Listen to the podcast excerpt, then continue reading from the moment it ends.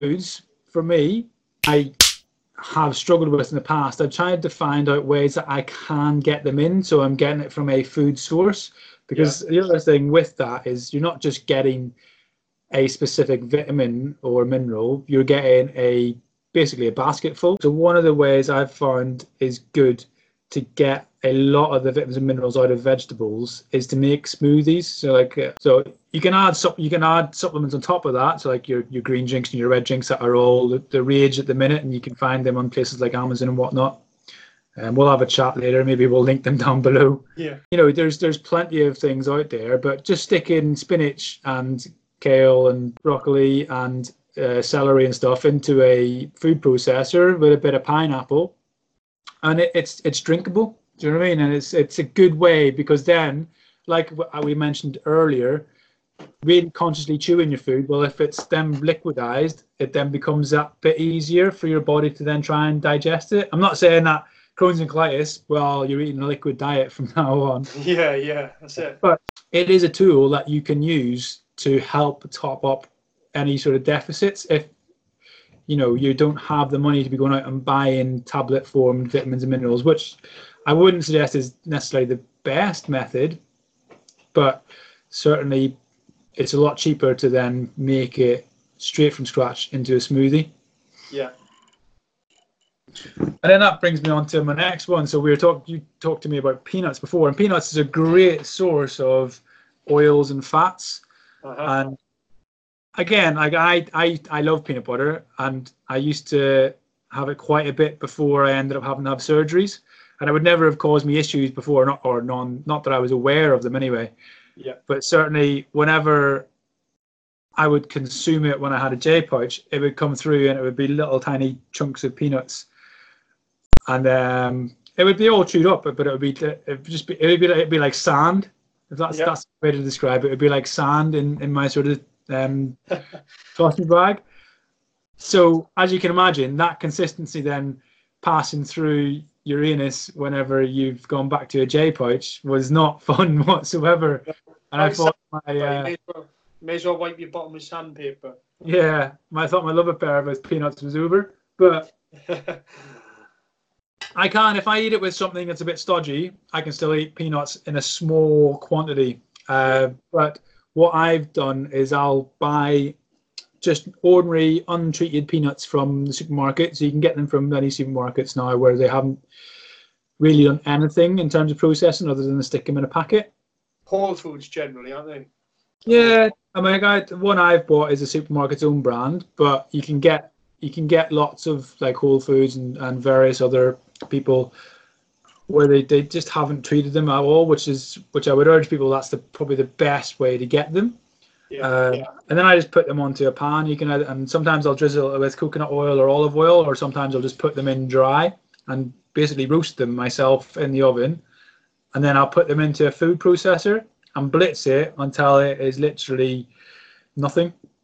Yeah. So it grinds it right down to like a fine dust powder. If I put olive olive oil into it and I've topped the olive oil up as I've blitzed it, it actually makes itself into a peanut butter. Um, and then I'm able to put that in, mix it up with yogurt or whatever in the morning for a bit of breakfast with some fruit. And then I'm able to have that's what, how I'm able to have the nuts in, and I actually don't get any irritation. Yeah.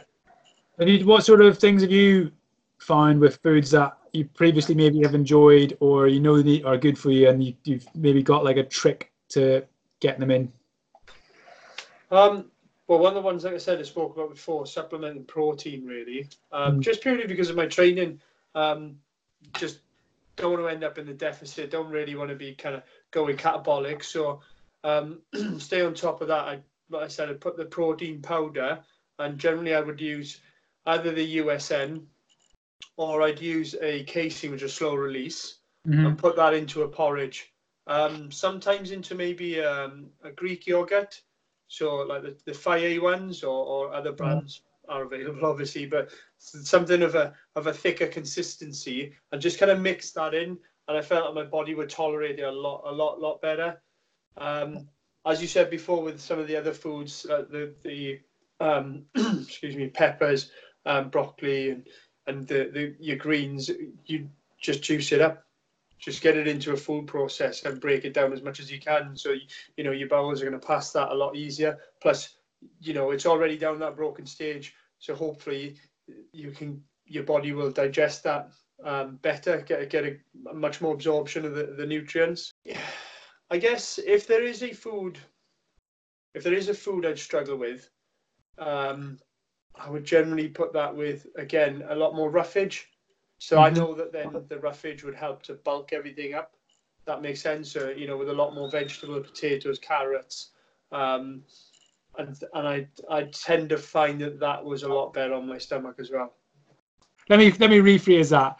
There is no one fix fits one all. One size fits all. One yeah. There There's no one size fits all when it comes to diet nutrition, and you'll have one guy that swears by paleo. You'll have another guy that has some uh, anti-inflammatory diet that cuts out carbs. You'll have another guy that's like fat only, and that might work for them, but it may not work for you. So you got to think in the micro and in the macro. Is that is that sustainable in the macro, and in the micro is that causing you a hell of a lot of disruption. I mean, I um, tried to have a low carb, high fat sort of balanced diet for a while.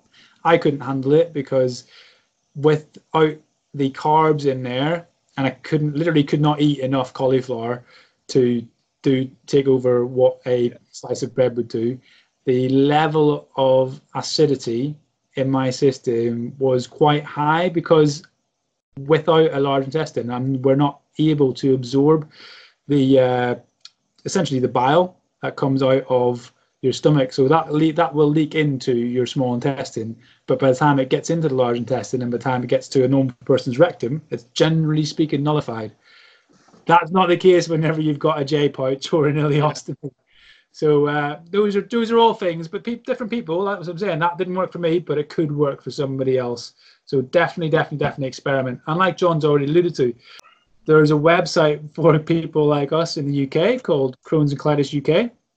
And equally, there are websites in America. One that I know of is uh, Crohn's Colitis Foundation. I believe that they all uh, talk to each other and generally have a, a, consensus on the stuff that they pump out in terms of advice.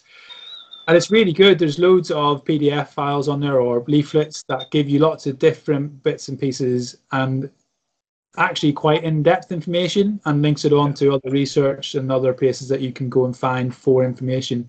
So yeah, seek that out, have a look, keep a diary, but most of all, I want people to stop feeling like they're stuck. I don't want people to feel like they're stuck and feel like there's no way out. There's always a way out, and there's always something that we can do.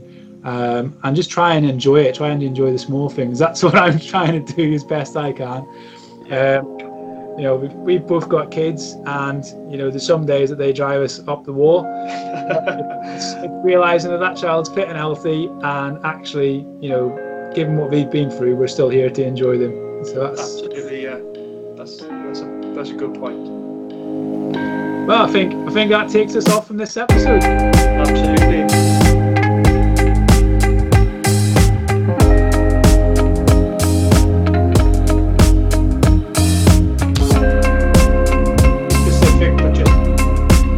Let's go for it. what were we going to say? So, um, so what? You're getting battered there, aren't you? By the way, it's, uh, really, really, it's really kicking off down there. Expecting Mary Poppins coming down.